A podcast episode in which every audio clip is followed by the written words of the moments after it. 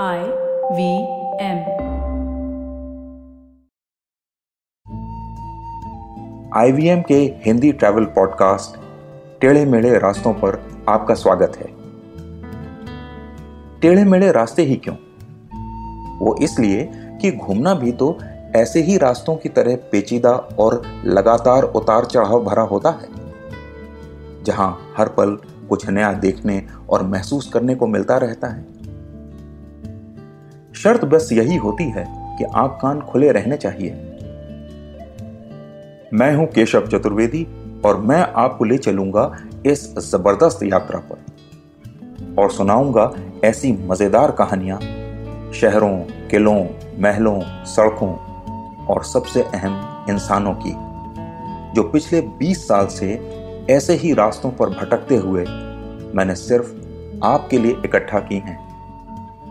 तो आइए शुरू करते हैं।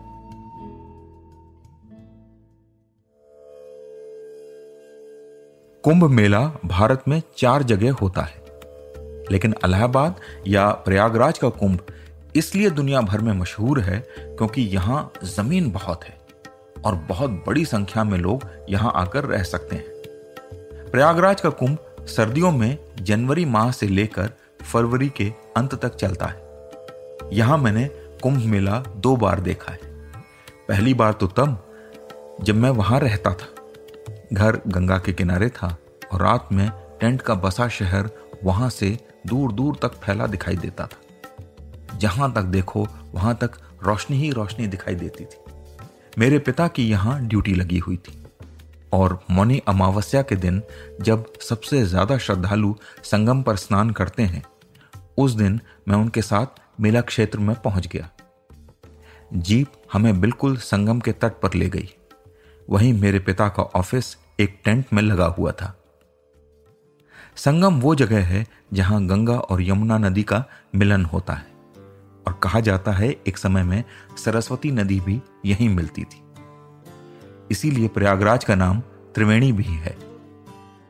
रात के दस बज रहे थे, जहाँ पूरा शहर अब सोने को था, वहीं गंगा के किनारे बसे इस क्षेत्र में भीड़ और चहल पहल थी। कुछ दूर पर एक पुल बन रहा था। रात बारह बजते ही शाही स्नान का मुहूर्त हुआ और स्नान शुरू हुआ। उस रात मैं सिर्फ़ भीड़ के रेले और फ़ोटो खींचते देशी विदेशी पत्रकारों को देखता रहा। ऐसा लगा कि इंसानों का एक अंतहीन रेला चला जा रहा है।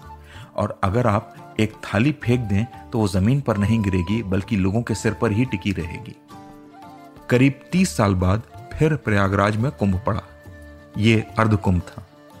इस बार मैं एक फोटोग्राफर की हैसियत से वहाँ जा रहा था।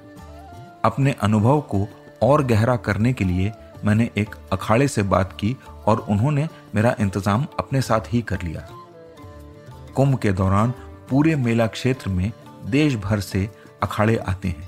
और उनके कैंप लगते हैं, जिनमें हज़ारों लोगों के खाने और रहने का इंतज़ाम होता है।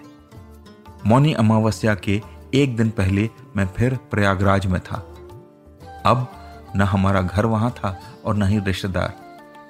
रेलवे स्टेशन से कुछ दूरी जाकर सवारियाँ भी बंद हो गईं और मुझे पैदल ही मेला क्षेत्र की ओर आगे जाना पड़ा। इस रास्ते में वो मोहल्ला भी पड़ता था जहाँ कभी हम रहा करते थे।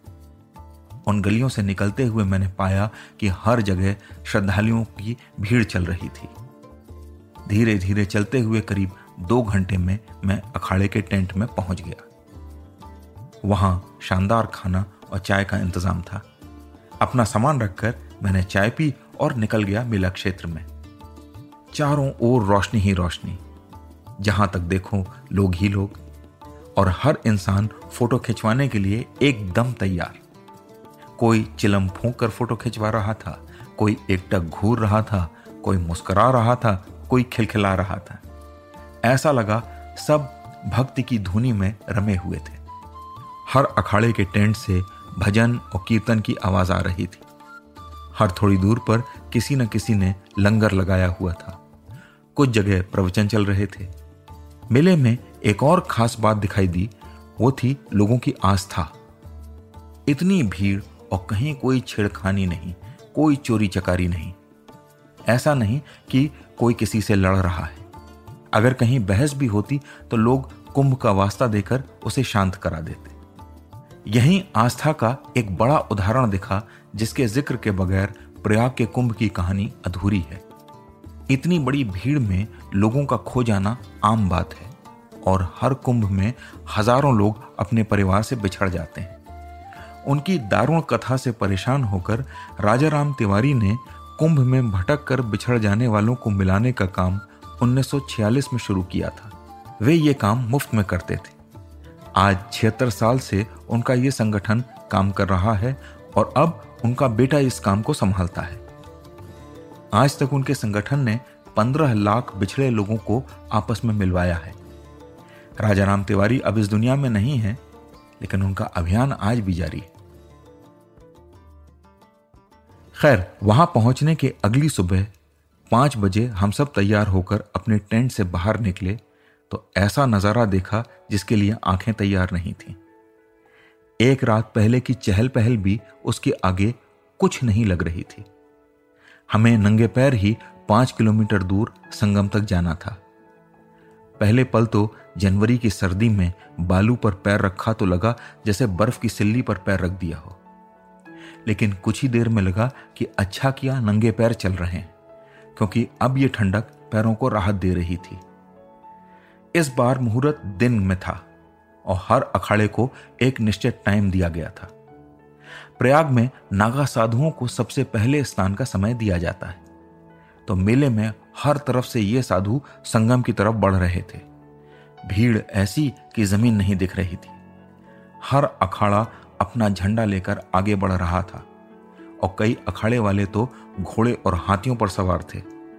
उनके झंडे लाल या पीले रंग के थे और रेशम के बने हुए थे, जिन्हें चांदी की मूठ या बड़े डंडे से लगाया गया था। ये इंसानों का सैलाब संगम के पानी में उतरने आगे बढ़ा। और फिर आया वो समय जब नागा साधु बम बम बोले का नारा लगाते हुए गंगा में उतर गए। सारी आपाधापी, भीड़ और कोलाहल में जो बात मुझे सबसे ज़्यादा हैरानी वाली लगी, वो ये कि कोई किसी से कुछ नहीं कह रहा था। बस सब एक तंद्रा में थे। अपने अपने ईष्ट को याद करते हुए इस भीड़ में भी अपनी आस्था की एकांगी यात्रा पर या तो चुपचाप या मुस्कुराते हुए, या चहकते और नाचते हुए चले जा रहे थे। तो आज टेढ़े मेढ़े रास्तों का सफ़र इसी मील के पत्थर पर खत्म होता है। अगली कड़ी में फिर किस्सों के एक नए मोड़ पर मिलेंगे और वहाँ से नए मील के पत्थर तक साथ चलेंगे।